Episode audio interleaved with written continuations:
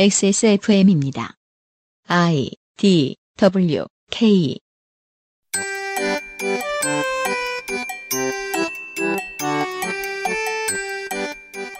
양산형 시사평론 민하문구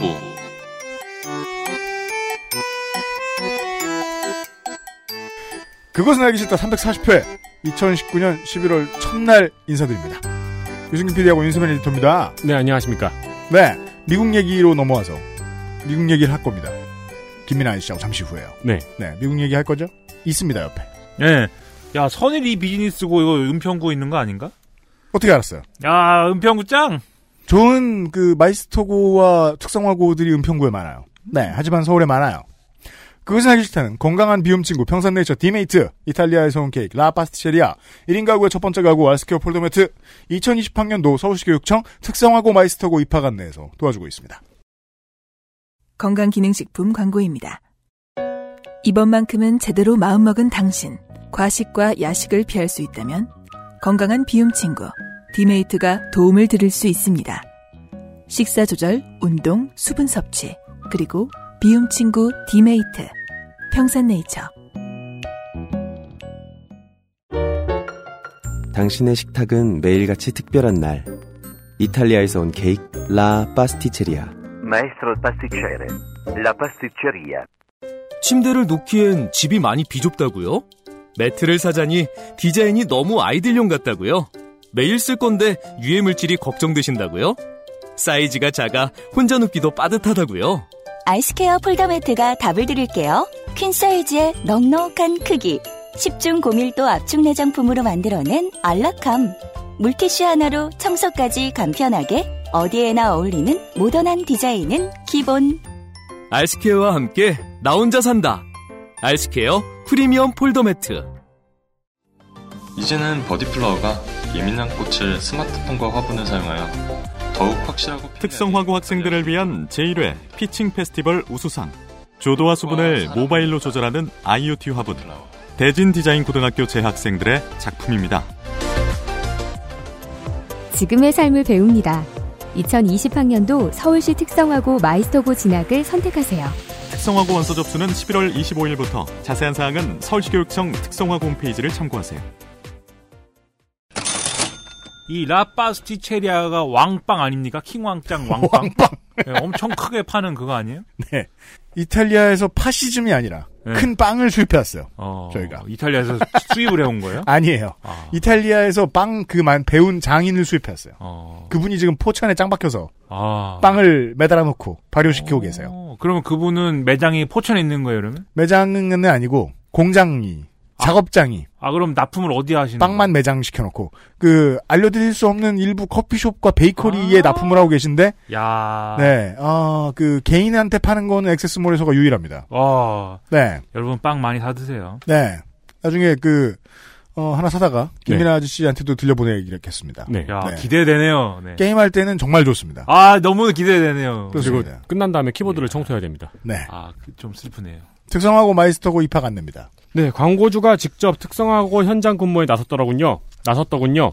조희연 교육감 얘기입니다. 네, 지금 이 순간 저희한테는 사장이죠, 사장. 음, 조희연 사장. 그렇죠. 네. 조희연 광고주. 휘경공업고, 선일 이 비즈니스고, 경기기계공업고에 5일 동안 나가서 수업 참여도 하고, 교직원 근무도 하고, 지원 정책 고민도 했다고 합니다. 네. 어, 이런 거 할 때 조심해야죠. 그럼요, 선생님들은 죽어나죠. 보통 이런 경우에는 방문 예정인 학교들이 청소를 열심히 하느라 고통스러운 일 말고 좋은 게 없긴 합니다만, 특성화고 발전에 대한 서울시 교육청과 교육감의 의지라고 설명합니다. 그늘 자랑하죠. 어, 돈은 여기 훨씬 많이 들어간다. 네. 네. 특성화고로 홍보하는 입장에서 잘했다고 말해드리고 싶습니다. 특성화고 입학원서 접수 기간은 특별 전형이 11월 25일부터 11월 26일까지입니다. 음, 이틀밖에 안 되네요. 네. 합격자 발표는 11월 29일, 일반 전형의 원서 접수는 12월 2일과 3일입니다.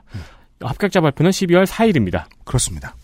미약하나마 상당수의 특성화고들은 입학 삼- 상담 전문가를 운영하고 있습니다. 궁금하면 전화도 해보시고 방문도 해보세요. 그렇습니다. 네. 지금 한 달 정도 남았으니까 남은 음. 기간 충분히 쓰셔가지고 고려해 보시길 바랍니다. 예, 알아보시고요.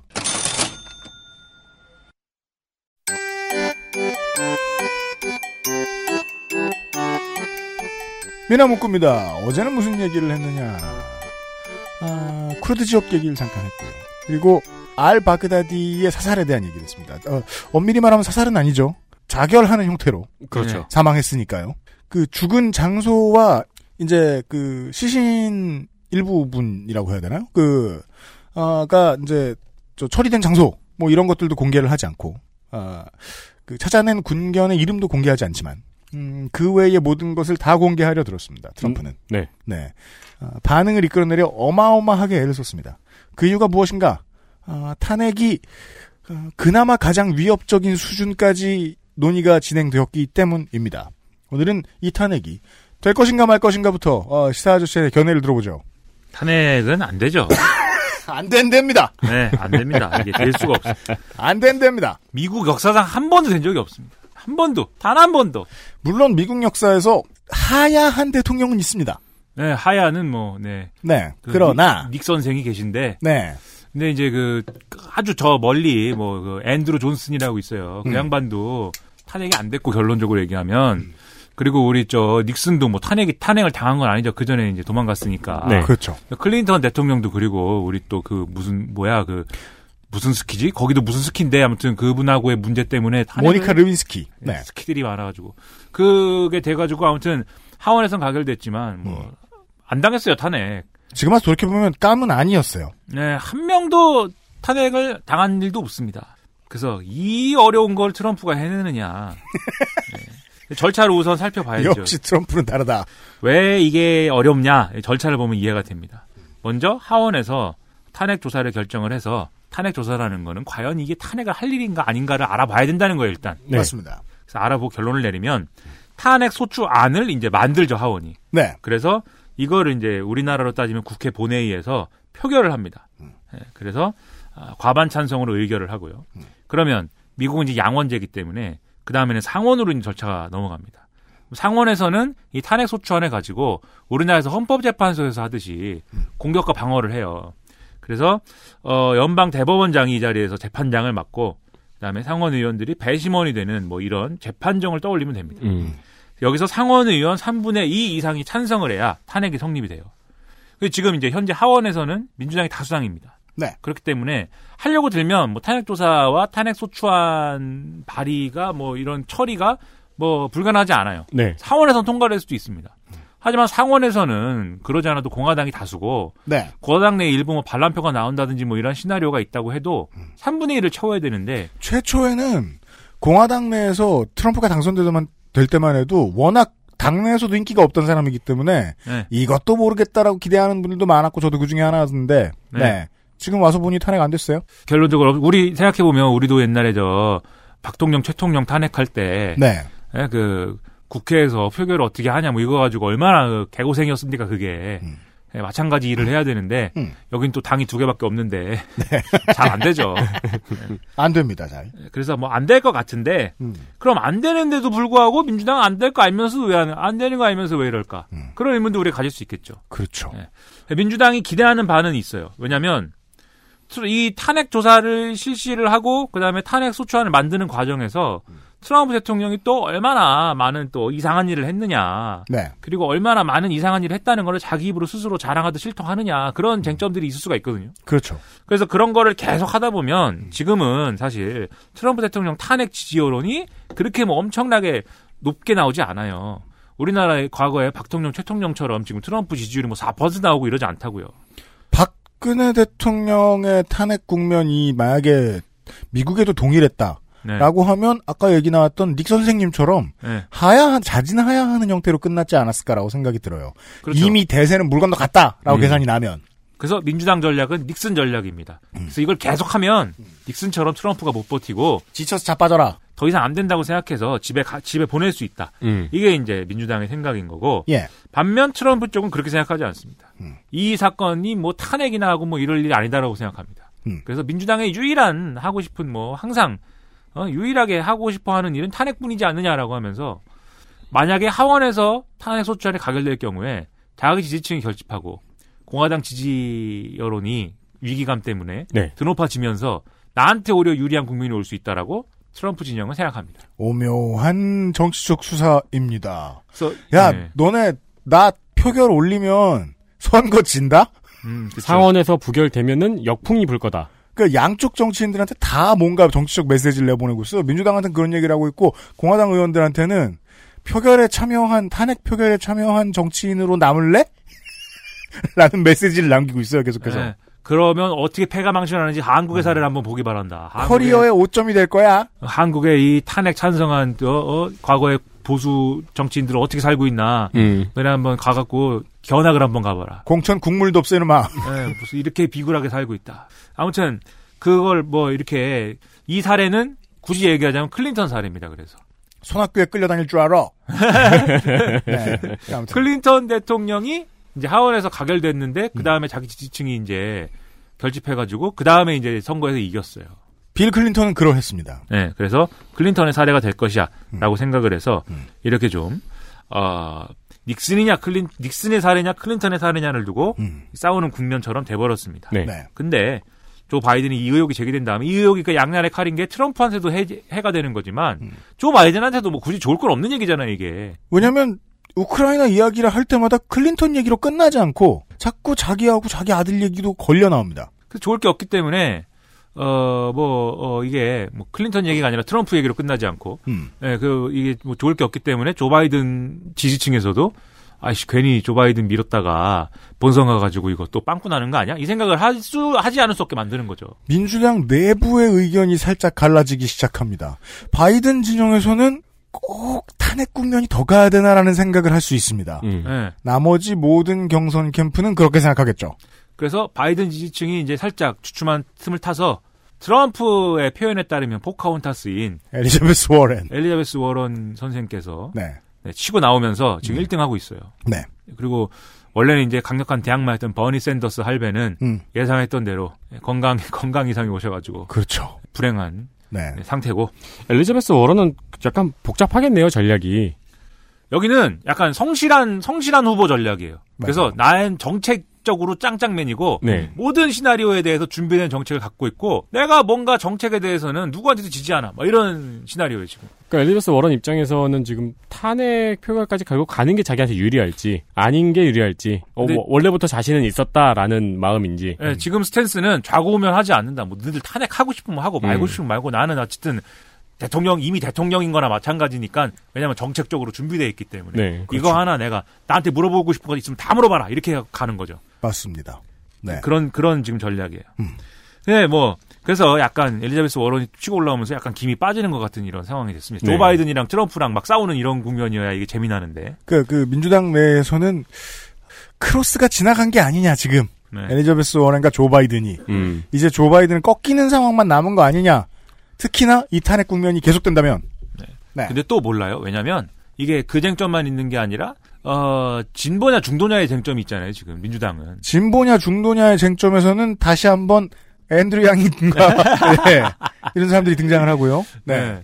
그래서 이걸 이 과거의 버니 샌더스 돌풍처럼 음. 진보 후보 돌풍으로 트럼프 이길 거냐. 그렇죠. 아니면 그거는 어쨌든 뭐 아니면 힐러리 클린턴과 가장 비슷하되 조금 보완한 그렇죠. 버전으로 내놓느냐. 힐러리보다 아주 힐러리보다 그러니까 아예 중도로 가버린 힐러리보다 센 중도 후보를 낼 거냐. 조 바이든. 그런 게 있기 때문에 아직 끝까지 가봐야 알 것 같습니다. 어느 쪽이 될지는. 근데 그렇습니다. 아무튼 지금은 어- 일단 그래요. 네. 그래갖고 그런 상황이기 때문에 어, 트럼프도 이슬람 국가의 대장을 이렇게 죽이는 걸로 이 상황을 좀 정리해 보려고 한 거 아니냐. 맞습니다. 이런 생각을 해본 거고요. 그 다음에 이제, 그 다음에 이제 그, 어, 트럼프가 왜 이렇게 자랑하는 거냐에 대한, 그 다음에 이제 시나리오인 시리아 철군 문제에 대한 태도이다. 이거는 짚어봐야 되는데요. 트럼프 대통령이 최근에 시리아에 주둔하고 있는 미군 철수시키겠다. 이렇게 밝히면서 또 난리가 나 있는 이런 상황이죠. 네. 원래 트럼프 대통령 공약입니다, 이게. 음. 중동에 미군이 너무 많이 가 있는데. 줄이겠다. 예, 이거 돈 먹는 함하고. 네. 뭐 아무짝에도 도움이 안 되지 않느냐. 가서 뭐 죽고 다치기나 하고. 네. 그러니까 데려오겠다. 최소한 축소하든지 철군시켜버리겠다. 이게 애초에 공약이었어요. 그리고 이거를 지키겠다라는 차원에서 시리아에 있는 미군을 빼오겠다라고 한 겁니다. 80년대 어떤 운동권이 이 공약을 내다봤으면 미리 미래를 볼 수 있었으면 음. 어 경천 동지했구나 황골 탈퇴했구나 이렇게 네. 생각할 겁니다. 멋있다 트럼프. 뭐. 어서 빨갱이가 대통령이 됐구나. 미국에도 드디어 천국이 왔구나. 예, 미군을 철수한다고 미국 아. 대통령이 막 헷갈리는 거예요. 미군 철수 만세 뭐 이렇게 하고 뭐. 네. 아무튼 뭐 이렇게 되니까 트럼프 입장에서는 그러니까 뭔가 약속을 지켜야 되는 모습을 보여야 된단 말이에요. 왜냐하면 지금까지 사실 트럼프 지지층들이 트럼프를 뽑아준 이유는 쓸데없는데 돈 쓰지 말고 세계 경찰 국가 이런 거 하지 말고 네. 어디 가서 뭐 전쟁 이런 거 하지 말고 세계 평화 안 지켜도 되니까 일자리나 많이 만들어 주시고 음. 우리 그 우리나라 공장에서 만드는 제품에 대한 지원이나 팍팍 해주고 기존 공화당 네. 지지하는 우파와 트럼프 지지하는 우파는 이렇게 의견이 다릅니다. 네, 좀 이렇게 좀 해주시오. 이게 이 마음을 안고 대통령이 된 거란 말이죠. 제조업을 되살려라. 근데 네. 또그 돈을 빼가지고 제조업을 살리진 않고 장벽을 짓고 있잖아요. 그렇죠. 근데 이것 그것도 장벽 짓는데 또 들어가는 여- 예를 들면 장벽을 뭘로 짓 냐? 그 철근으로 질 거 아닙니까? 네. 그게 사실은 또 어떤 면에서는 경기부양 수단인 거예요. 장벽 얘기가 음, 트럼프 입장에서는. 음. 그래서 굉장히 복합적인 이민자 혐오와 그다음 멕시코와의 어떤 국경 분쟁, 국경 분쟁이라고 하면 뭐하지만 아무튼 그그 분쟁과 과거부터도 국경 수비대 얘기부터 시작해 갖고 이 문제가 있잖아요. 네. 그걸 해결하는 척하면서 이민자 혐오를 불러일으키는 이 전략과 그다음에 이게 또 하나의 이 일자리 문제다 이렇게 접근하는 게 있어요. 이 장벽 문제는. 약간 장벽에 짓는 사대강 같은 느낌이네요. 그렇죠. 아 정확히 본 네. 거예요. 그 네. 결론을 토건으로 내는 습관을 어디서 배웠느냐? 음. 이명박한테 과외 받았느냐? 네. 자랑스럽습니다. 왜냐하면 토건은 욕을 먹으면서 일단 들어가면 뭔가 고용을 하는 것처럼 보여요. 일, 자랑스럽습니다. 일순간. 그럼 와서 가입이라도 좀 내든가. 그리고 과외비만 내야 됩니까? 우리 돈 뺏어가서 거기 안 되는데? 그렇죠. 그 네. 저기 뭐야 70조 달라 그랬잖아요. 야, 뭐야? 네. 아무튼. 타액 당해야 되겠는데? 아무튼 뭐 뭐지? 뭐 어 그 그 약속을 지켜야 되는데 지금까지 성공적으로 약속이 지켜진 게 별로 없어요, 사실. 이런 차원에서 약속을 한 게 예를 들면 중국을 한대 그냥 때려줘 가지고 중국하고의 어떤 무역 분쟁에서 확실하게 내가 아, 우위를 찾아갖고 더 이상 중국한테 호구 잡히지 않는 경제로 하겠다. 그랬는데 아직도 중국이랑 무역 전쟁 그 무역 협상 하잖아요. 지지부진합니다. 네, 아직도 뭐 결론이 안 나고 네. 어디 그렇게 뭐 내세울 만한 거 없습니다. 음. 그러다 보니까 그러면 해외에 있는 미군이라도 빼오는 걸로 지금 생색 네. 내려고 이 얘기를 꺼낸 거예요. 음. 근데 문제는 뭐냐면 이렇게 꺼낸 것까진 좋은데 아까 뭐 지, 난 시간에도 말씀드렸듯이 이 시리아 북부에 이제 주둔하고 있는 거거든요, 미군이. 네. 근데 여기서 미군이 나가면 그 밑에 그 위에 있는 터키하고 그 시리아 북부에 있는 그 쿠르드족들하고 네. 싸움이 납니다. 그렇습니다. 예. 그래서 이제 그래서 이것 때문에 그렇게 미군을 무책임하게 빼면 어? 어 쿠르드들이 터키한테 두드려 맞고 뭐 이런 일이 일어나는 거 아니냐 이런 의뢰를 제기한 거에 대해서 트럼프 대통령은 트위터에 이렇게 썼습니다. 미국은 쿠르드족에 엄청난 양의 돈과 장비를 지급했고 쿠르드족은 수십 년간 터키와 싸우고 있는데 미군이 3년 동안 이 싸움을 막았으니 이제는 집에 데려올 때다. 우리는 우리의 이익이 되는 곳에서 오직 이기기 위해 싸울 것이다.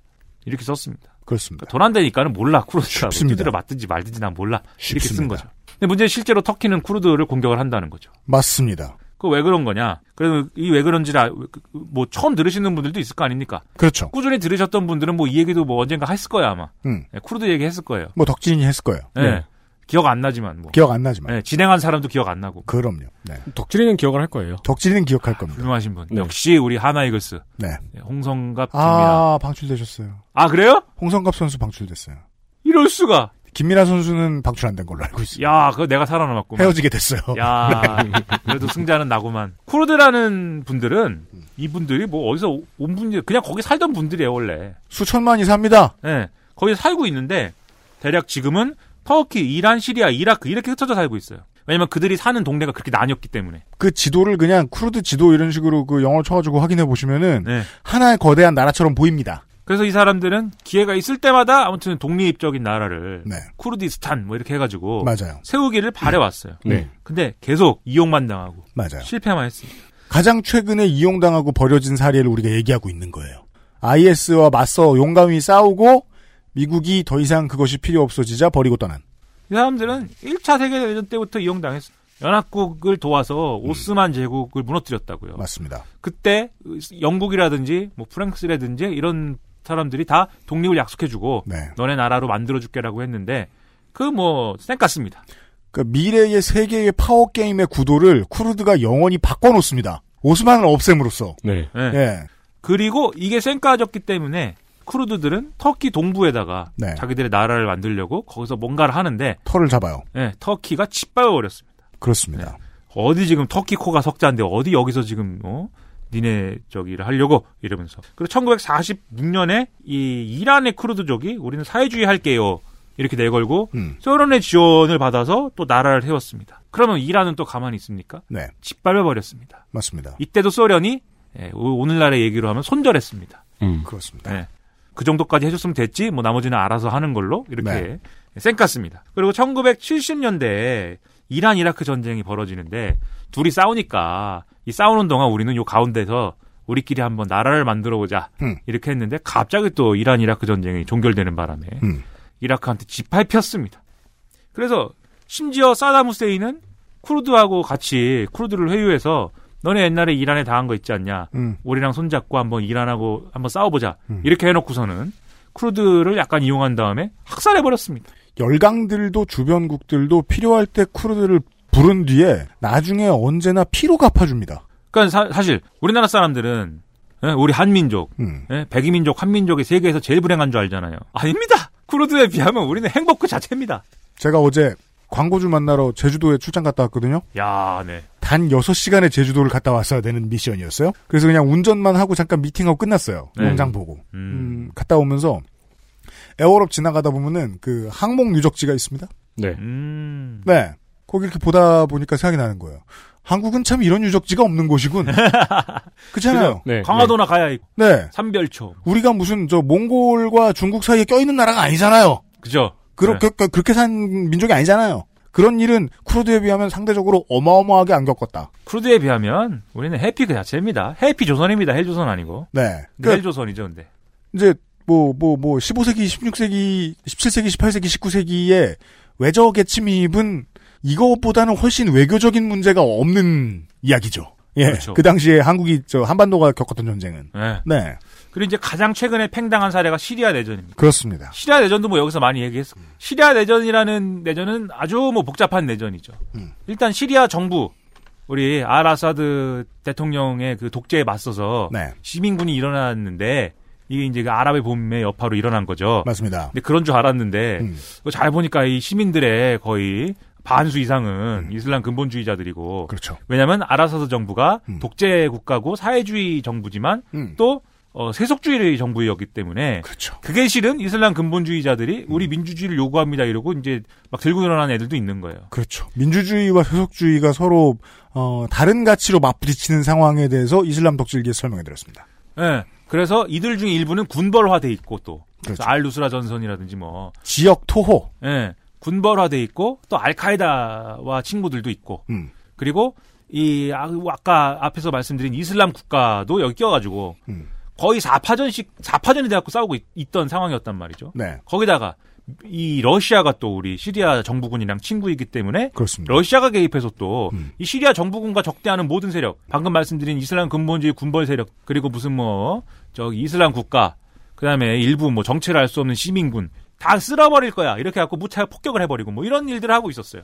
근데 미국의 입장에서는 시리아 정부군도 대안이 아니고 뭐 이슬람 국가도 대안이 아니고 뭐 다 대안이 아니지 않습니까? 그래서 진정한 민주 시민을 빨리 찾아내가지고 진정한 민주 시민들한테 무기를 쥐어주고 싸우게 해야 되는데 왜? 러시아가 들어앉아 있으니까 거기. 아무리 찾아봐도 없어요. 진정한 민주 시민이 다 집에 갔거나 죽었거나 이래가지고 왜냐면 시리아 내전이 장기화되면서 네.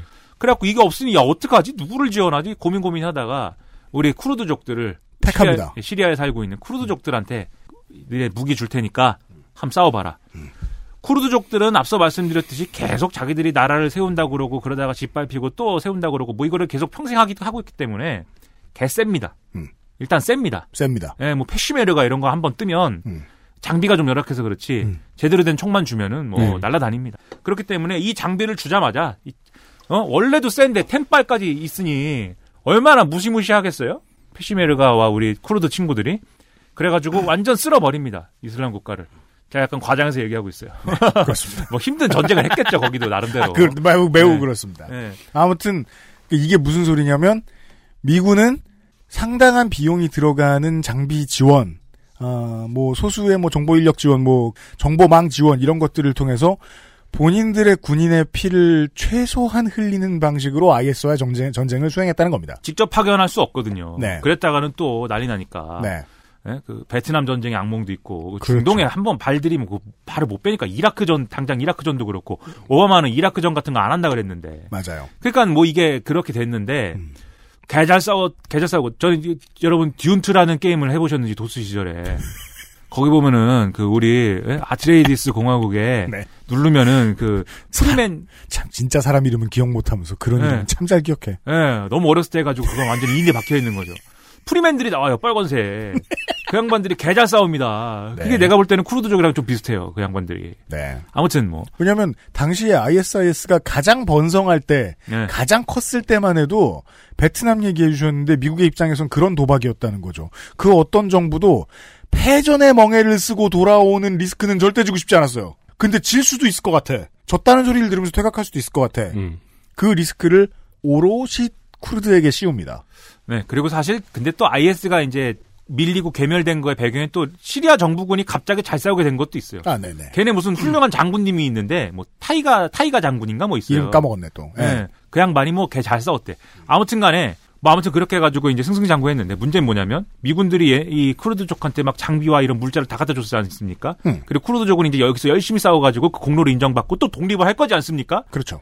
문제는 터키에 음. 터키 인구의 20% 쿠르드족이에요. 그렇습니다. 그럼 그 쿠르드족들은 어떻게 하겠어요? 터키는 동쪽을 키- 크게 뚝 자르면 쿠르드 지역입니다. 예. 야 시리아에 사는 식구들이 이렇게 열심히 싸워갖고 이제 독립한댄다. 음. 우리도 독립하자. 가자. 우리 식구들하고 같이 살자. 붙자. 그러면 터키 대통령이신 우리 에르도안 선생은 어떻게 해야겠습니까? 이거 받아들일 수 없죠. 지금 뭐 그러지 않아도 우리 위대한 터키를 다시 어? 부흥시켜 보려고 하고 있는데 터키를 뚝 잘라 가지고 분리독립 한다 그러면 받아들이겠습니까? 한번 이거 쿠르드 손을 한번 봐줘야 되는데 이렇게 호시탐탐 기회만 노리고 있었어요. 근데 미군이 가운데 껴있기 때문에 아까 말씀드렸듯이 시리아 북부에 미군이 주둔하고 있기 때문에 거기를 뚫고서는 쿠르드를 공격하러 갈 수가 없는 거예요. 그렇죠. 근데 트럼프 대통령은 미군을 빼지 않았습니까? 그러니까 이제 야 이제 때가 됐다. 가자. 예. 그래서 에르도안 대통령이 거기 있는 쿠르드 캠프를 개박살 내버렸습니다. 그렇습니다. 그리고 쿠르드 캠프에서 억류돼 있던 음. 이슬람 국가의 뭐 간부들 뭐 이런 사람들이 최 자유의 몸이 돼가지고 뛰쳐나갔습니다. 다 뛰쳐나갔습니다. 에르도안의 선택은 대저 그러합니다. 야 미군을 뺐더니 IS가 부활하게 생겼어 이런 얘기가 미국 내에 이제 트럼프가 싫은 지식인들이나 언론이 막 이렇게 얘기를 하기 시작한 거예요. 맞아요. 예. 미국에서의 지적은 이렇습니다. 그 쿠르드를 버린 대가로 기량작용 네. IS가 커진다 다시. 그래서 러시아가 다시 나서서 그럼 우리가 우리가 정리할게. 이 구역에 어, 이 구역 미친놈 나야. 쿠르드에 가서 쿠르드 지역의 자치구에 가서 다시 명함을 내밉니다. 나 알죠? 얘들아 모여봐 모여봐. 이렇게 한 다음에. 그래서 쿠르드는 이때 절박했다고요 상당히. 야 이것이 우리 또 팽당해가지고 터키한테 호구나 잡히고. 빨리! 그 전까지는 약간 견제하면서 서로 충돌하긴 했지만 시리아 정부군한테 가가지고 시리아 정부하고 한번 저 사이좋게 지내자고 해보자. 그 시리아 정부군이 그래 뭐 쿠르드가 뭐 우리가 좀 그랬긴 하지만 러시아 소개시켜 줄 테니까 중재 한번 해보자. 음. 그리고 러시아 중재가 들어와서 러시아는 또 이 문제를 가지고 터키하고 얘기를 해서 야 터키야 그 싸워서 뭐 좋을 거 뭐 있냐 아, 지금 시리아에 사는 쿠르드들을 니네 터키에 사는 쿠르드라고 쿠르드하고 떨어뜨려 놓으면 되는 거 아니냐 이렇게 해서 쿠르드족들 그렇죠 쿠르드족들을 터키 국경으로부터 저 멀리 이, 물리도록 그렇게 중재를 했습니다. 그래서 일단은 그렇게 해결을 봤어요 러시아가 그런 상황이에요. XSFM입니다.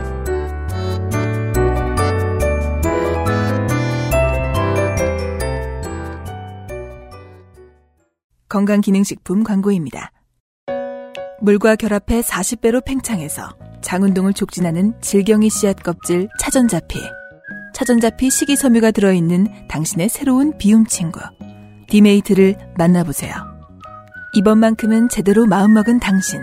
과식과 야식을 피할 수 있다면 가르시니아 캄보지아 추출물이 함유된 건강한 비움 친구. 디메이트가 도움을 드릴 수 있습니다. 식사 조절, 운동, 수분 섭취, 그리고 비움 친구 디메이트. 평산네이처.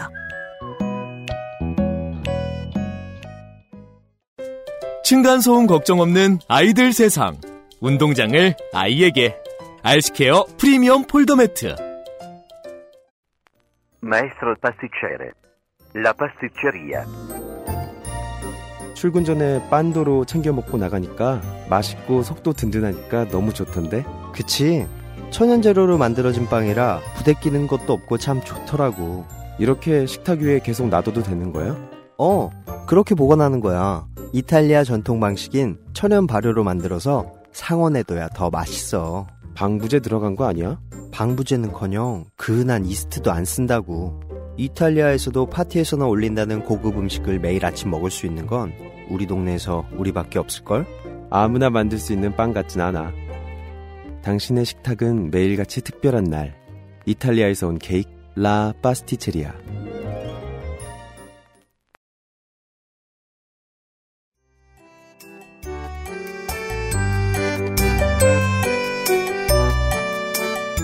왜냐면 IS만 빠지면 그 이상한 테러리즘 국가 갑자기 생긴 이런 것만 빠지면 시리아도 이라크도 이란도 터키도 쿠르드가 뭉치는 게 너무 무섭습니다. 중동의 가장 비옥한 지대 한 군데에 거대한 국가가 생기게 돼요. 자기들 땅을 떼어서. 음. 음. 쿠르드들은 지금 그래서 분노하죠. 아이씨, 어 그 비비디 바비디 부에 알바그다디. 예, 우리가 속옷도 찾아 우리가 속옷을 찾아 속옷을 찾아줬대요 쿠르드족이. 속옷을 찾아서 미군을 줬대요. 음. 그러면 미군이 알바그다디를 사살한 다음에 이게 알바그다디인지 뭔지 확인해야 되니까 네. DNA 자료 필요한 거 아닙니까? 그때 화- 활용할 수 있 속옷을 갖다 줬는데 예, 그런 공도 무시하고 우리를 토사구팽했네. 그걸 받자마자 우리를 버렸다. 뭐 이렇게 된 거죠. 더군다나 아까 말씀드렸듯이 IS들이 다 도망가 억류돼 있던 IS들이 도망간 것도 있고 음. 그리고 이런 식으로 중동 정세가 불안해지면 다시 또 나옵니다. 테러리즘이. 그럼요. 원래도 있지만 그러니까 꼭 에르도안이 풀어줬기 때문은 아니다. 네. 당장 아예 바그다디가 어디 숨어 있었냐? 알카에다가 관리하는 동네에 숨어 있었어요. 즉 원래 IS는 알카에다랑 서로 죽이지 못해 어? 그 안다라는 사이였는데 음. IS가 쭈그러드는 과정에서 그리고 알카에다가 오사마 빈라덴 죽고 나서 천하의 이런 그 악마가 된 상황에서 어느 정도의 무슨 또 뭐가 있었는지 모르지만 약간의 관계 개선이 이루어졌다는 증거가 약간 되는 거죠. 그렇죠. 그런 상황에서 이슬람 국가가 이렇게 찌그러지면 알카에다가 그러면 야 이제 이 동네에 또 미친놈은 나야 이러고 나오는 나올 수도 있는 것이고 네. IS가 하는 걸 보아하니 네. 할 만한 사업이다. 라고 생각하는 사람들이 있을 거라는 거예요. 네. 예. 근데 어쨌든 이런 위험을 안고 있지만 트럼프 대통령은 어, IS 부활 아니야. 왜 아니냐? 내가 알 바그다디 죽여버렸기 때문이지.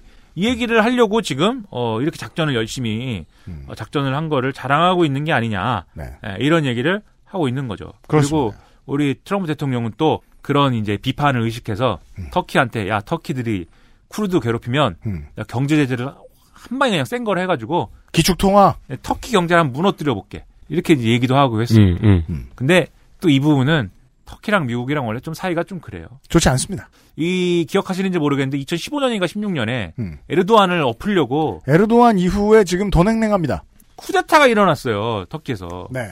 근데 하루 만에 개작살 났습니다. 그렇습니다. 군부가 안 움직여가지고. 에르도안 이- 무서운 사람입니다. 그리고 에르도안은 이 배후에 귤렌인지 귤렌인지가 있다고 주장합니다. 이 귤렌인지 귤렌인지는 그 터키의 이 에르도안이라는 사람은 원래 터키는 세속주의 국가인데 음. 지금 약간 이슬람 근본주의를 많이 좀 해가지고 터키 민족주의를 다시 강조해가지고 지금 전력을 유지하려고 하는 게 에르도안이란 말이죠. 근본주의화 되어가고 있죠. 근데 또 같은 근본주의는 근본주의인데 약간 결이 다르신 분이 또 귤렌이라는 분이 있대요. 성직자래요. 이슬람 성직자. 네. 그분이 이거 의심받고 이렇게 탄압당하게 생기니까 미국으로 쳤습니다. 음. 미국에 숨어 있어요. 그 에르도안이 야 그거 좀 데려와 이렇게 얘기했는데 미국이 미국이 싫다 이렇게 얘기 얘기를 했단 말이에요. 어따 대고 지금 네. 그래서 에르도안도 야 그러면 우리도 여기 뭐 우리 터키에 있는 미국인 목사 있어 브론스 목사인지 뭐 있는데 괴롭힐 거야. 예 그래서 이 양반을 또 억류를 합니다. 네. 그러니까 미국이 어쭈 이래갖고 터키를 경제 제재를 해버려요. 그래갖고 한작이 작년 말이나 뭐야 그 뉴스를 찾아보시면 터키 경제가 무너지게 생겼다는 얘기가 있고 그 무너지게 생겨갖고 터키 중앙은행이 돈을 무지하게 풀어가지고 경제가 아주 작살이 난다 뭐 이런 얘기가 있었어요.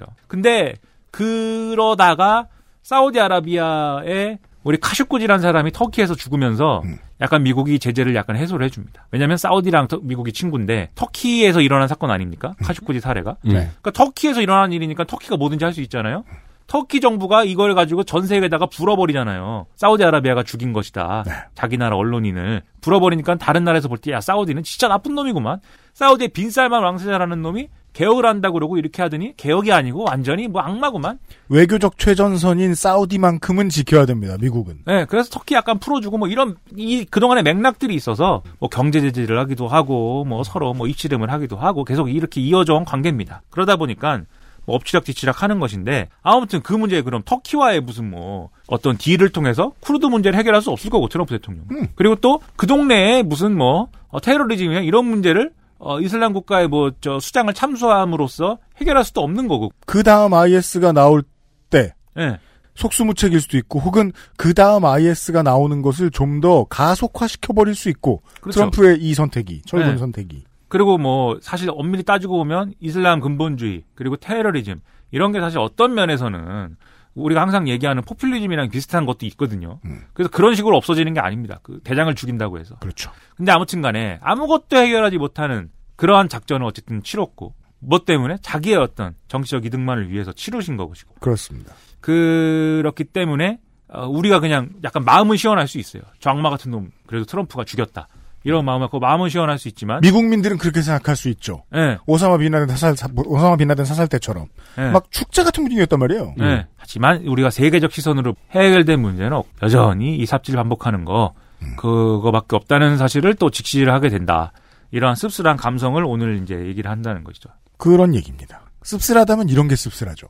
트럼프 한 사람 혹은 행정부에 못 걸린 몇 사람 4년어치 재선 쿠르드 수천만 사람들의 안전과 맞바뀌었구나. 그렇죠. 라는 게 얼마나 이상, 그러니까 중동은 언제나 그런 서방 열강의 이상한 선택들로 인해서 피를 보아왔는데 이번에도 다르지 않았구나. 그 쿠르드 입장을 생각해 보세요. 쿠르드가 희생해서 쿠르드가 싸워서 네. 이 세계가 좋아진 게 뭡니까? IS하고 한참 싸울 때는 이제 뭐그 페이크 뉴스들이 그런 얘기 많이 했었습니다. 외교적인 이제 가장 친미 국가인 사우디가 있고 만에 하나 쿠르드가 쿠르디스탄을 건설할 수 있다면 그곳이 결국 이제 20 2020년대에는 미국의 군사적인 전진 기지가 될 것이다. 라는 이야기였어요. 왜냐하면 IS와의 전쟁이 워낙 길었고 미군은 쿠르드가 너무 많이 필요했으니까. 근데 이게 이렇게 끝나버리자마자 확 판이 뒤집어질지는 몰랐죠. 그 미국은 트럼프의 선택에 의해서. 미국은 쿠르드를 계속 지원하면 장기적으로 자기 영향, 영향력을 더 높일 수 있는 좋은 선택 아닌가요? 미국한텐 그런데 트럼프한텐 그러지 않았다는 게 아까 설명에 나온 거죠. 아 그때 난 그리고- 죽으니까 그리고 그렇게 지원을 해서 예를 들면 우리 친미파 국가가 하나 생기는 걸로 그냥 땅 하면은 끝나면 좋은데 네. 그 동네에 각각의 관계들이 다 얽혀 있기 때문에 아까 음. 말씀드렸듯이 이라크, 터키, 시리아 모든 그리고 시리아와 연관된 러시아만 다 얽혀 네. 있다 보니까 음. 그렇게 한 방에 그냥 문제를 어 쿠르드 국가를 만들어 주는 걸로 해결할 수가 없는 거예요, 얘들이. 가장 비겁하고 효과적인 방법을 택해버린 거죠. 이번에도 미국은. 네. 그래서 쿠르드만 개고생하고 쿠르드만 또 이렇게 예, 바보 되고 그리고 세계에는 바뀐 게 하나도 없고 그 지역에는 기름이 안 나나 보죠? 기름이 납니다. 기름이 나나요? 예, 이 이슬람 국가가 요 시리아 인근의 유전을 장악하고 있었어요. 그래서 음, 이 기름을 빼고 있었습니다. 네. 그래서 이걸로 이제 자원은 저기 돈을 충당하고 있었는데 음. 이번에 이제 그 비비디 바비디 둘을 폭사시키지 않았습니까? 네. 그렇기 때문에 이제는 그 유전을 그걸 어떻게 할 거냐. IS는 우리가 박살을 냈고 음. 트럼프가 얘기했습니다. 이게 어쨌든 뭐 크루드족에게 이익이 되는 일이기도 한데 음. 우리 엑소모빌이든지 뭐 이렇게 좋은 회사들이 있어. 거기 가가지고 매장량을 이제 확인할 것이야. 매장량을 확인하고 나면 그다음에 석유 채취를 어떻게 할 것인가 그런 것들도 한번 협상을 해봐야겠지. 한번 그러면은 보내보자. 이렇게 얘기를 하고 있어요. 그리고 이 유전의 이전은 국가 안보와 관련된 이익이기 때문에 그 이익을 지키기 위해서는 그 동네에 미군이 어쨌든 간에 있긴 있어야 돼. 음. 얘기를 이렇게 하고 있어요. 미국 국방부가. 이게 이렇게 그 냉정한 이야기이긴 한데 쿠르드족에게는 네. 미국 입장에서는 쿠르드족을 계속 지원을 할 만한 동기는 충분히 있는 것처럼 보이는데요. 뭐, 그, 그래, 근데 이제 지원을 해서 얻는 이제 이득과 그다음에 지원을 안, 안 함으로 그냥 팽함으로 해서 얻을 수 있는 이익을 비교하겠죠. 그리고 음. 그 유저는 그냥 미국에 가서 먹으면 되는 거예요, 그냥 사실. 지금 먹겠다는 거예요, 트럼프는. 그리고 이 얘기를 하면서 그럼 실제로 먹게 되는 거냐 그건 몰라요. 왜냐하면 이 얘기를 하면서 시리아 철군으로 인해서 사실은 긍정적으로 결정을 하신다잖아요, 또 트럼프 대통령이. 누가 얘기했냐? 폼페이오가 다 깠습니다. 폼페이오가.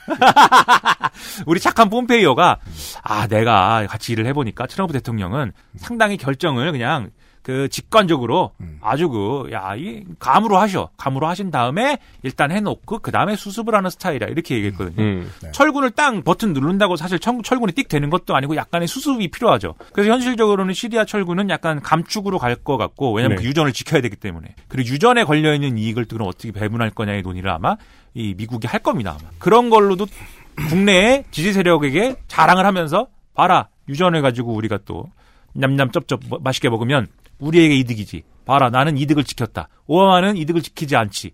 난 지켜. 이렇게 갈 겁니다. 또. 국내에다가 국내 지지자들에게 하고 싶은 말의 주제의식이 있는데 그것이 매우 일관되어 있습니다. 돈 되는 일만 한다 나는. 자, 봐라. 나는 우리 국민들한테, 우리 힐빌리들한테 돈 되는 일만 할 거야.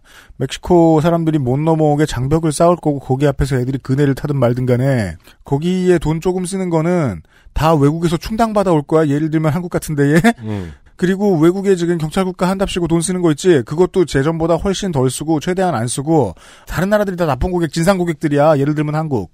그래서 돈 더 받아올 거야. 네. 매파들 있지? 가서 돈 들고 나가, 돈 싸들고 나가가지고, 철, 철근 다 띄워가지고, 미사일 만들어가지고, 돈 뿌리는 전쟁 하자는 애들, 걔네들 다 자를 거야. 예를 들면 볼턴. 일관되어 있습니다. 지지자들이 요즘에 약간 의심을 품는 거죠. 당신이 그렇게 한다고 그랬는데 지금 사실 결산 내보니까 된 게 없는 것 같아. 이런 마음을 먹으니까는 아, 된 게 없다고? 아, 보여줄게. 된 게 있어. 그래서 시리아. 이렇게 간 거죠. 그죠. 그 레토릭 하나의 일관성. 사실 레토릭의 일관성이란 얼마나 많은 거짓말들을 하느냐잖아요. 정가에서는. 네. 얼마나 많은 거짓말들을 치밀하게 엮느냐. 그 거짓말 몇 개 엮느라고 쿠르드족이 이렇게 됐습니다. 네, 불쌍합니다. 네. 아, 이런 설명을 들었습니다. 네, 저도 불쌍하고요. 아우, 아니에요. 아, 그래요? 폰을 새로 산 지 며칠밖에 안 해. 지금 기득권이에요, 기득권. 어, 난 기득권, 난 네. 기득권이고 네. 다음에 나 배트맨 얘기할 겁니다. 이제 시계도 애플워치로 바꿀 때가 그, 어, 거길로 가려면 한 한 번 더 점프해야 되기 때문에 그렇죠. 쉽지 않네요. 그 다음에 이제 이어폰도 바꿔야죠. 아, 한 번 더 점프해야 되기 때문에 쉽지 않습니다. 일을 열심히 해야 하는 김민아 아저씨로 이달 중에 또 보겠습니다. 김민아 아저씨 수고 많으셨습니다. 감사합니다. XSFM입니다.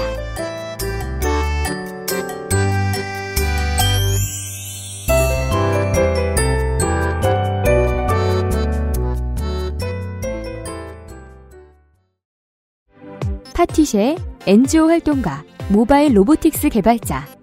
누구보다 일찍 전문가의 경력을 시작할 수 있는 기회. 2020학년도 서울시 특성화고 마이스터고 진학을 선택하세요. 특성화고 원서 접수는 11월 25일부터 지금 포털 사이트에서 하이잡을 검색하세요. 아스트랄 뉴스 기록실 뉴스 아카이브 금요일 순서에 이번 주 뉴스 아카이브를 진행하도록 하겠습니다.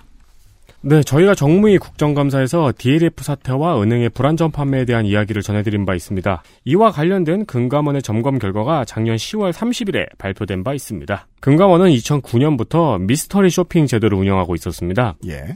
이 제도는 금감원에서 민간 조사업체에 의뢰해서 진행하는 제도로 금융회사 직원이 금융상품을 판매할 때 절차 이행 과정을 점검하고 있습니다. 네. 점검 기준은 녹취 의무, 숙려제도, 고령 투자자 보호 방안, 적합성 보고서 제도, 부적합 상품 판매 가이드라인 등을 기준으로 평가합니다. 네. 이게 자세히 들여다보면은 그렇게 자세하진 않은데 네. 아무튼 이런 기준들은 있습니다. 그렇습니다. 원래는 보험 상품 위주로 진행을 했는데 올해 초에 금감원에서는 미스터리 쇼핑 대상 상품을 확대하겠다고 발표한 바 있습니다. 보험 말고 뭐 펀드도 좀 알아보고 그렇죠. 네. 뭐 국채나 뭐 이런 거 그 응용 상품들 있잖아요. 네. 예. 뭐 증권, 개인 자산 관리 상품 이런 네. 걸 전부 다 한번 사보겠다. 독일이 망하지 않는 이상 안 망한다더니 이게 뭐야? 네. 한번 사보겠다. 금융노조에서는 이 미스터리 쇼핑 방법의 실효성에 대해서 반발을 하고 있는데요. 금융노조에서요? 네, 웬일로 경제지에서 노조의 주장을 자세히 설명해주는 모습도 볼 수 있습니다. 그렇습니다. 이란과 이라크가 손을 잡듯. 음, 그렇죠. 네. 사실 미스터리 쇼핑 자체가 이제 노동권에 심각한 침해가 있다는 주장은 계속 있잖아요. 네. 이건 뭐 나라에서 하는 거긴 하지만 작년 금감원에서는 15개 증권사와 14개의 은행을 대상으로 미스터리 쇼핑을 진행을 했습니다. 음. 그리고 그 결과를 1년 전에 발표를 한 거죠. 네. 결과는 우수, 양호, 보통, 미흡, 저조 다섯 단계로 나뉩니다. 네. 수음이 한 가죠. 음.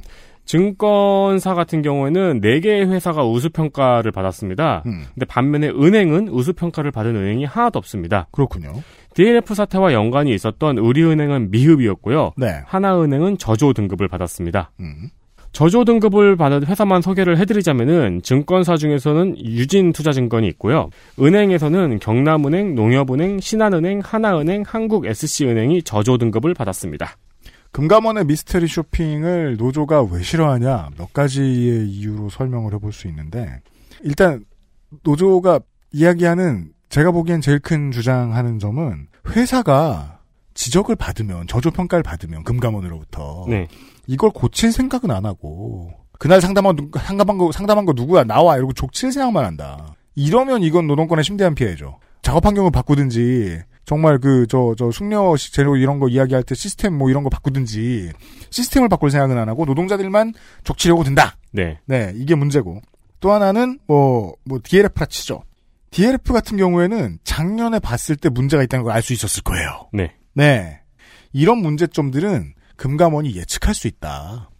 근데 암행은 신나게 해놓고 사전 대비는 안 한 거 아니냐. 그렇죠. 금감원 너네들이 그 미스테리 쇼핑을 제대로 안 한 거 아니냐. 따라서 노동자를 족쳤고 회사와 금감원은 그대로 나태한 거 아니냐. 음. 라는 얘기입니다. 그럼 이거 보자고요. 금감원은 소비자를 보호하기 위해서 이런 걸 했어요. 네. 그 소비자는 어떻게 해야 될까요? 그러니까 보호도 안 됐죠. 네. 국회 규제위의 위원을 하고 있는 의원실에 전화해야죠. 감사원 불러서 족쳐라. 뭐뭐 뭐한 금감원 거냐? 불러서 족쳐라. 네. 대정부 질의 때 불러다 족쳐라. 라고 국회의원실을 족쳐야죠. 그래서 이번에 족치긴 한 겁니다. 불러놓고. 그렇습니다. 대표들 불러놓고. 6년 전의 얘기입니다. 삼성전자의 그 공장에서의 불산 누출 사고로 사람이 사망한 일이요. 그렇습니다. 2013년의 일이죠. 경기 화성의 삼성전자 반도체 공장에 있었던 불산 누출 사고입니다. 이 사고에 대해서 삼성의 책임이 없다고 대법원이 작년 10월 30일에 판단했습니다. 네. 그러나 화학물질 설비 관리를 맡은 회사 직원 3명과 하청업체는 책임이 있다고 인정이 되어서 벌금형이 확정되었습니다. 예. 마리아 방구야 싶죠? 음. 불산 노출 사고는 2013년 1월 27일에 삼성전자의 반도체 공장 화학물질, 화학물질 공급 설비에서 발생한 사고입니다. 작업자 1명이 사망을 했고요. 3명이 다쳤습니다. 네. 작업자들은 당시에 와, 안- 대법 9개월, 9개월밖에 안 걸렸어. 되게 빠르네. 작업자들은 당시에 안전보호구를 착용하지 않고 있었고요. 또 작업 장시에 내산 기능, 이제 불산이니까요. 내산 기능이 있는 보호복이 갖춰져 있지 않았습니다. 이에 대해서 삼성 측의 관리 직원과 하청업체의 책임을 인정하면서 벌금형의 판결을 내렸고요. 이 하급심에서 항소 없이 확정되었습니다. 네. 그러나 삼성전자 임원인 이 씨에 대해서는 무죄 판결이 났고요. 검찰에서 대법원까지 항소를 한 거죠. 대법원은 시설 점검 관련 업무의 최종 승인이 팀장 부장급에서 그친다고 하면서 임원에게는 책임이 없다고 보고 이를 전제로 적용한 삼성전자 측의 책임 또한 인정되지 않는다고 하면서 1, 2심의 무죄를 확정했습니다. 이상하죠? 결국은 죄는 아무도 없고 사람이 명확한 이유로 사망했는데 벌금형만 나왔어요. 이거에 대해서 상식적인 질문을 하지 않는 사회가 한국 사회이긴 하지요. 네. 그렇습니다. 그 이거를 이 기사를 다시 돌아보면 좋은 지점은 올 여름을 다시 생각할 때입니다. 한일 경제 갈등이 있고 난 다음에 불산 누출 사고가 난 직후를 되게 많이 얘기했어요. 그때부터 화학물질 관리법에 화관법에 공장 이거 불저 뭐냐 저 공장의 안전 기준이 70몇 개에서 400몇 개로 늘어났다. 그거 규제 때문에 지금 일본을 상대하는 기술을 개발을 못한다. 기회를 놓치지 않죠. 그러면서 경제지가 쉬지 않고 떠들었습니다. 한일 갈등이고 뭐 경제지 눈엔 이것만 보이는 거예요. 와, 뭘, 뭘 빨아줄까 했더니 이런 게 있었네, 이러면서. 네. 네. 네. 이, 이, 이걸 매국노라고 부르면 좋다고 생각합니다. 그렇죠. 이, 이해가 안 되잖아요. 사실 위에 금감원 이야기하고도 어떤 그 또 비슷한 게 뭐냐면은 결국 사람만 잘못이라고 사람만 족, 족쳤잖아요. 그렇습니다. 회사의 문제는 이야기하지 않고요. 맞아요. 17년 전 이번 주에 있던 얘기를 그 다음에 말씀드릴 텐데요. 아, 흥미로워요. 세상에 세기말이라는 시대가 있었습니다. 네. 오음진료요 방송 중에서 네티즌님이 했던 말이죠. 네. 세기말이라는 영화도 있었어요. 맞아요.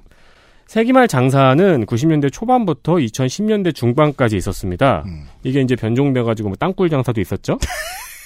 최초로 크게 화제가 된 것은 무려 1992년 10월 28일에 있었던 다미성교회의 휴거 소동이었습니다. 휴거라는 단어 90년대생 청취자 여러분들 잘 모르시지요? 정확히는 종말이랑은 조금 다른데요. 무슨 분리 휴거 이런 거 있을 것 같지 않나요? 아닙니다. 종말은 싹 다 죽는 거고요. 네. 휴거는 예수님이 하늘에서 내려와서 선택받은 사람들을 데리고 하늘로 올라간다는 뜻의 기독교 용어입니다. 아, 분리 휴거 맞네요. 어, 그러네요. 네, 인민 일부를 수거해 가요? 그렇습니다. 1992년 다미 성교회라는 종교단체의 이장님 목사가 주도를 해서 1992년 10월 28일 00시에 휴거가 온다고 하면서 헌금을 억 단위로 왕창왕창 뜯어간 사건입니다. 와, 17년 전 이번 주에 우리는 휴거를 통해서 천당으로 갔든지 죽었든지 할 뻔했어요. 그렇습니다. 1992년이니까 이 당시에 억 단위면 엄청난 돈이죠. 그러게 말입니다. 네. 그때는 막 1년에 3천만 원 번다 그러면 부자. 그렇죠. 근데 하지만 이 당시에도 JMS나 통일교는 더 많은 돈을 벌고 있었어요. 아, 물론 그렇습니다. 지금도 벌, 지금도 뭐야, 벌고 이게. 있고요. 갑자기 왜 비유가 그래? 네. 네. 재미있는 것은 이것 때문에 10월 28일 전국 100개가 넘는 다미성교회 지부 교회들이 휴거를 기다리며 단체를 예배를 했다는 겁니다. 그렇습니다. 이제 좀 있다가 우리는 하늘로 올라갈 거야 하면서 단체로 예배를 한 거예요. 맞아요. 전국에서 일어난 거죠. 근데 그 시대가 어, 뭐 10대였던 저한테는 되게 최신의 시대잖아요. 90년대가. 근데 지금 돌아보면 얼마나 원시적이었는가? 어, 적당한 그렇죠. 표현을 못 찾겠네요. 때가 이제 영시를 기해 가지고 기도를 하는 거잖아요. 영시로 달려나가는 카운트다운 예배잖아요. 맞아요. 그렇기 때문에 이를 기자들이 마감 뉴스로 생중계를 했습니다. 네. 그때 12시에 이례적으로 사람들이 밤 11시에 뉴스를 봤습니다. 그렇습니다. 네. 해당 영상은 지금도 유튜브에서 1992년 다미 선교회라고 검색을 하면 보실 수 있습니다. 네. 휴거만 쳐도 나올 거예요. 그럴 거예요. 음. 현장은 시- 근데 휴거만 치면은 아직도 이거를 주장하는 종교단체 영상도 같이 떠요. 알겠습니다. 유튜브 오시겠네. 현장은 신도들과 그들을 뜯어 말리거나 데리고 가려는 가족들 그리고 만약의 사태를 대비한 경찰들과 기자들로 난리가 나 있는 상태였습니다. 심지어 부산이나 인천 그리고 전주의 비닐하우스 예배당까지 가서 전국의 상황을 생중계했습니다. 이거 보면 지금 보면 되게 다이나믹해요. 각 지역의 기자들이 여기는 인천입니다. 이 예배당에서는 이런 예배가 진행되고 있습니다. 네. 그러니까 한심해하는 척하면서 언론이 쿵짝을 되게 잘 맞추셨던 게 기억이 납니다. 언론이 거기에 박자 안 맞춰줬으면 이 사이비들이 돈을 그때 그렇게 많이 벌어들이진 못했을 거예요. 네, 네. 그 휴거라고 주장했던 10월 10, 10월 28일 이후에 돈들 먹튀 음. 많았습니다. 어, 가장 두근두근한 순간은 역시 이 전국에서 예배가 진행되고 있고 전국의 기자들이 포진된 상태에서 영시를 기다리는 휴거의 순간 과연 무슨 일이 일어날까 이 영시를 기다리는 순간이 가장 두근거리는 순간이죠. 저는 자고 일어나서 다음날 신문 일면을 봤거든요. 네. 다 거의 대부분의 일면이 아무 일도 일어나지 않았다였어요. 네. 네. 신문 기사 일면이 아무 일도 일어나지 않았다. 아 그러네. 그러니 우린 놀았다. 다신 없을 일면 제목이네요. 그렇죠. 예. 통성 기도를 하고 있는 신자들과 밖에서 기다리는 가족들 그리고 생중계를 지켜보는 시민들과 그 누구보다도 긴장했을 목사들이 손에 땀을 쥐고 그 장면을 지켜보았습니다. 아, 목사는 지켜보지 않았죠. 인도를 예배 인도를 했죠. KBS 기자는 용케 잠입을 했어요. 네. 그리고 그 당황의 순간을 담았습니다. 12시가 땡 하고 넘자 밖에서 기다리던 가족들이 경찰을 밀고 막 들어왔어요. 네. 그때 가족들이 얼마나 흥분이 됐겠어요. 아, 그렇죠. 들어가서 다 때려 죽이고 때려 부수려고 음. 그걸 아이러니하게 그걸 또 경찰들이 막고 있었거든요. 네. 왜냐면 이 경찰들의 임무는 예배를 막는 게 아니고 폭력 사태를 막는 거였기 때문에 당연합니다. 그 가족이 경찰을 밀고 들어와서 영시가 되자마자 음. 그 예배당을 뒤집어 엎고 음. 또 어떤 신자는 이 때가 되자마자 단상으로 뛰어 올라가서 목사를 팼습니다. 그때 목사한테 하던 욕설까지 생중계에서 그대로 들을 수 있습니다. 음. 네, 그리고 가족들이 들어오면서 목사한테 으악 하면서 들어왔을 거 아니에요? 그렇겠죠. 그것까지 그대로 뉴스로 나갔어요. 네. 그리고 인터뷰에서는 하나 어머니가 자기 딸에게 이 망할년이 저지랄을 했었다고 음. 한 인터뷰까지 삐소리 없이 그대로 나가기도 했습니다. 그렇죠. 왜냐하면 집안 돈을 좀 들고 가셨을 테니까 따님이. 그렇죠. 이 그야말로 세기말의 뉴스죠. 네. 실제로 이후에 알려진 바에 의하면은 전국 지부에서 일어난 일이기 때문에 사건이 심각했습니다. 자살, 가출, 정신병원 입원, 성범죄 등의 사건들이 밝혀졌고요. 이를 주도했던 이장님 씨가 1993년이 만기인 금융상품을 구매한 것이 밝혀지기도 했습니다. 신기합니다. 네, 나는 버림받을 것이다, 이죠. 음, 신도들은 올라가고 나는 버림받을 것이기 때문에 나는 금융상품을 구매해야 된다. 네. 이 휴가 사태는 10월 28일이라는 날짜와 0시라는 시간을 정확히 예측했어요. 음. 그렇기 때문에 반증 가능성이 아주 높은 주장이었죠. 네. 그래서 반증됐고요. 때문에 그 아, 상대성 이론이 그 훌륭한 이론이라는 게 이것 때문이잖아요. 왜요? 반증 가능성이 아주 높은 이론인데 그 시간도 정확하게 맞췄다는 아, 그렇죠. 거. 네. 근데 이 이론은 못 맞췄어요. 네. 이것 때문에 다른 사이버 정보 사건과는 다르게 다민성교회는 바로 해체됩니다. 찍소리 못하고. 네, 그리고 현- 헌금들은 반환됩니다. 이장님 씨는 사기죄로 1년형을 살고 나와서 잘못했다고 했습니다. 음. 네, 지금도 목사님 하고 있어요. 아, 그렇군요. 목사님 하면서 자기가 잘못했다고 얘기하고 있어요. 음. 근데 당시에 이를 주동하고 주도한 사람이 한 명만 있을 리는 없죠, 당연히. 음. 다른 사람들은 보통 이제 일반 장로교회에 다- 다시 재정착에 성공을 해요. 다시 이제 안수를 받고. 근데 눈에 띄는 사람이 한 명이 있습니다. 음. 10월 28일 당시에 가장 큰 서울에서 예배를 인도했던 장만호 씨인데요. 네. 이 사람은 뭐 미국 가고 막 그랬나 봐요. 음. 거기다가 2013년에 이런 책을 냈습니다. 베리칩에 숨겨진 사단의 역사. 베리칩 많이 들어보셨죠? 아니요, 전 몰라요. 666 칩 못 들어보셨어요? 아, 그건 들어봤죠. 그게 이 베리 칩이에요. 아, 그래요? 네. 푸른액, 딸기스넥 이런 거 개발된 게 아니고? 네네네. 어, 666 칩을 받으면은 암 걸리고 지옥에 간다는 팻말 본 적 있으시죠? 아, 그럼요. 시내에서 가끔 그, 어, 옷을 입었다 안 입었다 하시는 할아버지들이 이렇게, 예. 그게 지방 내려갈수록 더 많아져요. 아, 그렇군요. 네, 그 RFID 칩을 받으면은 그걸로 뭐 마인드 컨트롤도 하고 사람도 한 번에 죽이고 정신 조종도 하고 막뭐 그렇게 하고 그게 악마의 징표고 막 이런 주장을 하고 있는 팻말을 들고 다니는 사람들입니다. 다용도네. 네, 네. 어, 요 예배를 주도했던 장만호 씨는 지금 이거를 가지고 미국으로 나가서 이제 주장을 하고 있는데요. 네. 이666 칩에 대한 음모론도 원래는 그 이 사람 오리지널은 아니고요. 미국에서 수입된 음모론입니다. 그렇게 명명을 유지하고 있습니다. 80이다 내가요? 와, 그렇겠네. 네. 그때도 나이 지긋해 보였으니까. 아, 이거 정말 정말 재밌네요. 네. 네.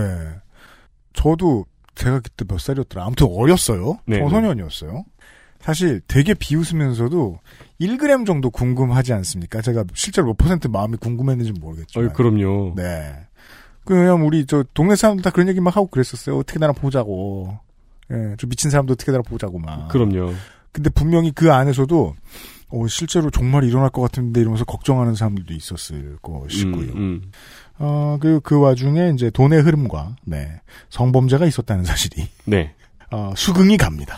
이 서울 예배당은 저희 사무실에서 그렇게 안 멀어요. 아, 그래요? 네. 와. 마포구 어딘가예요. 네. 지금은 숲센터라고 숲이라고 크게 써져 있는 건물이 됐거든요. 아, 그래요? 네. 그거, 뭔지 아십니까, 청취자 여러분? 아, 이 관계는 없습니다. 이 사이비 교단과. 알겠습니다. 네. 뉴스 아카이브였고요. 탄핵이 만약에 될 가능성이 없다고 시사 아저씨가 말씀해 주셨습니다만은 혹시 되면 어떡하나라고 아, 한반도 평화를 주제로 놓고 걱정을 하시는 분들이 계십니다. 그 근데 그거는요 대한민국의 관점에서 보더라도 우리는 어떤 파도를 타고 뗏목을 이제 타고서 이렇게 안 뒤집어지고 가는 게 우리의 미션이잖아요. 네.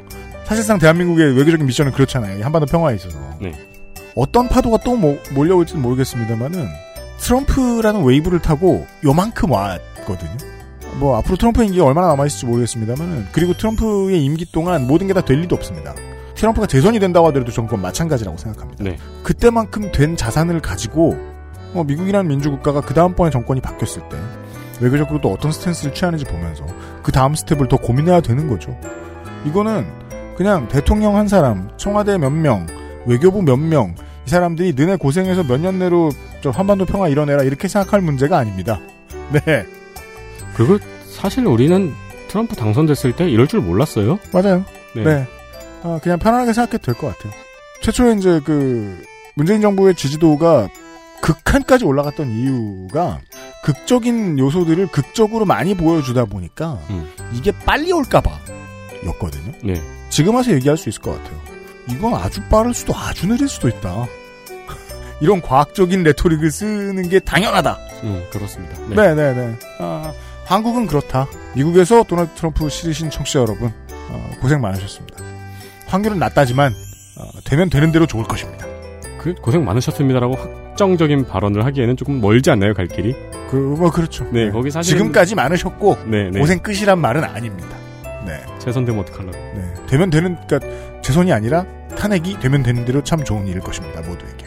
미국과 중동 얘기를 전해드린 목요일과 금요일에 그것은 알기 싫다였습니다. 내일 이 시간에는 다시 어, 한국으로 돌아와서 방송국은 하지 않는 방송국 얘기로 오랜만에 돌아오겠습니다. 내일 이 시간에 다시 찾아뵙죠. 윤세민 에디터와 유승균 PD였습니다. 안녕히 계십시오. XSFM입니다. I D W K